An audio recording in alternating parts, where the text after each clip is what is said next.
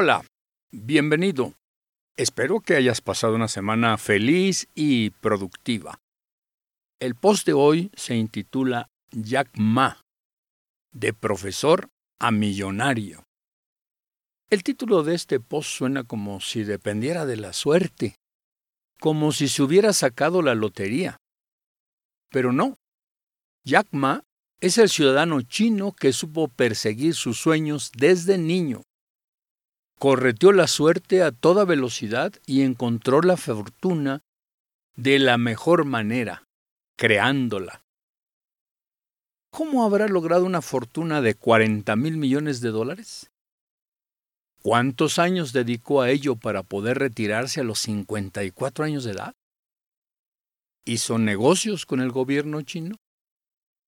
¿Tuvo padrinos que le dieron una varita mágica? ¿Hizo trampas? Veamos las respuestas que encontramos en el libro biográfico escrito por Duncan Clark, Alibaba y Jack Ma, de editorial Océano. Como en la mayoría de estos héroes empresariales, Jack Ma nació en un barrio pobre, a unos cuantos kilómetros de Hansu, en China, en septiembre de 1964. Su espíritu lleno de ambición se manifiesta con el hecho de que se levantaba a las cinco de la madrugada para montar su bicicleta y después de casi una hora de pedalear, llegaba al mejor hotel de Hangzhou para ofrecer a turistas extranjeros una guía gratuita por la ciudad. Todo a cambio de practicar su inglés. Una de esas familias lo acogió y lo invitó a irse con ellos un semestre a Australia. Los Morley lo trataron como un hijo.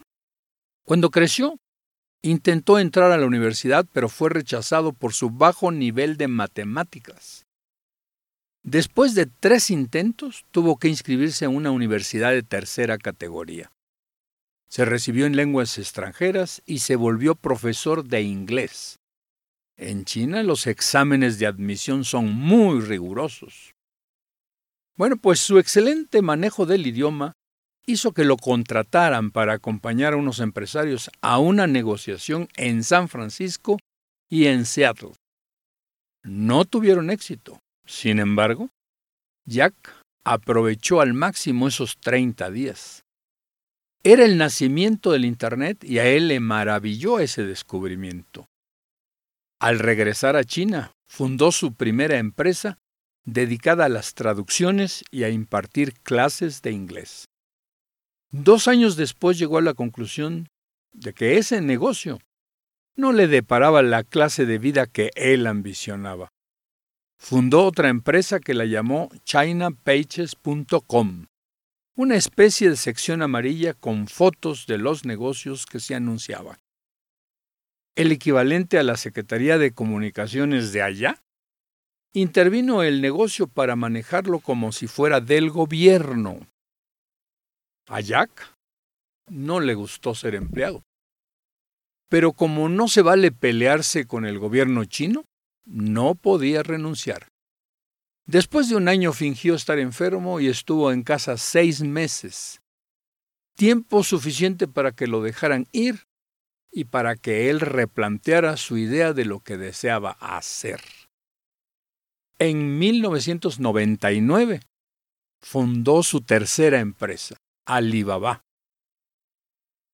Para confirmar el nombre que suena como de origen árabe y no chino, salió a la calle a preguntar a la gente, para ti, ¿qué te dice la palabra Alibaba? Siempre escuchó la misma respuesta. Ábrete, sésamo. Esto confirmó su decisión.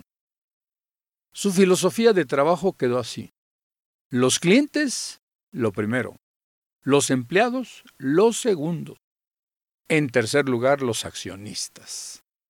A sus 16 amigos y colaboradores que junto con su esposa y él constituyeron el grupo de los 18 fundadores les advirtió.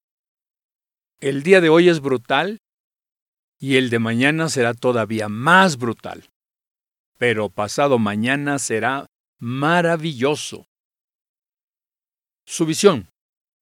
Seremos la página web que unirá negocios de China con compradores de todo el mundo. Aspiraba a impulsar pequeños negocios que no podían viajar ni tener contactos con el exterior. Era el gran momento de la apertura comercial y el engrandecimiento económico de China. Era la gran oportunidad para establecerse y crecer en el nacimiento de Internet en ese país. El éxito fue inmediato. En paralelo fue estableciendo otros negocios. Taobao, un portal, AliExpress, para facilitar la entrega de los productos, Alipay, para pagar por Internet y otras empresas afines al negocio principal. La expansión de estos negocios fue explosiva.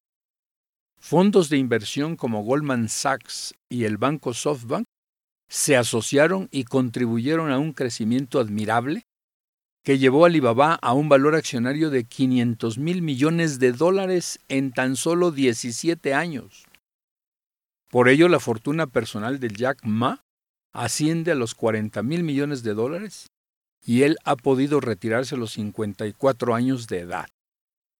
Es un caso donde los astros se alinearon a su favor.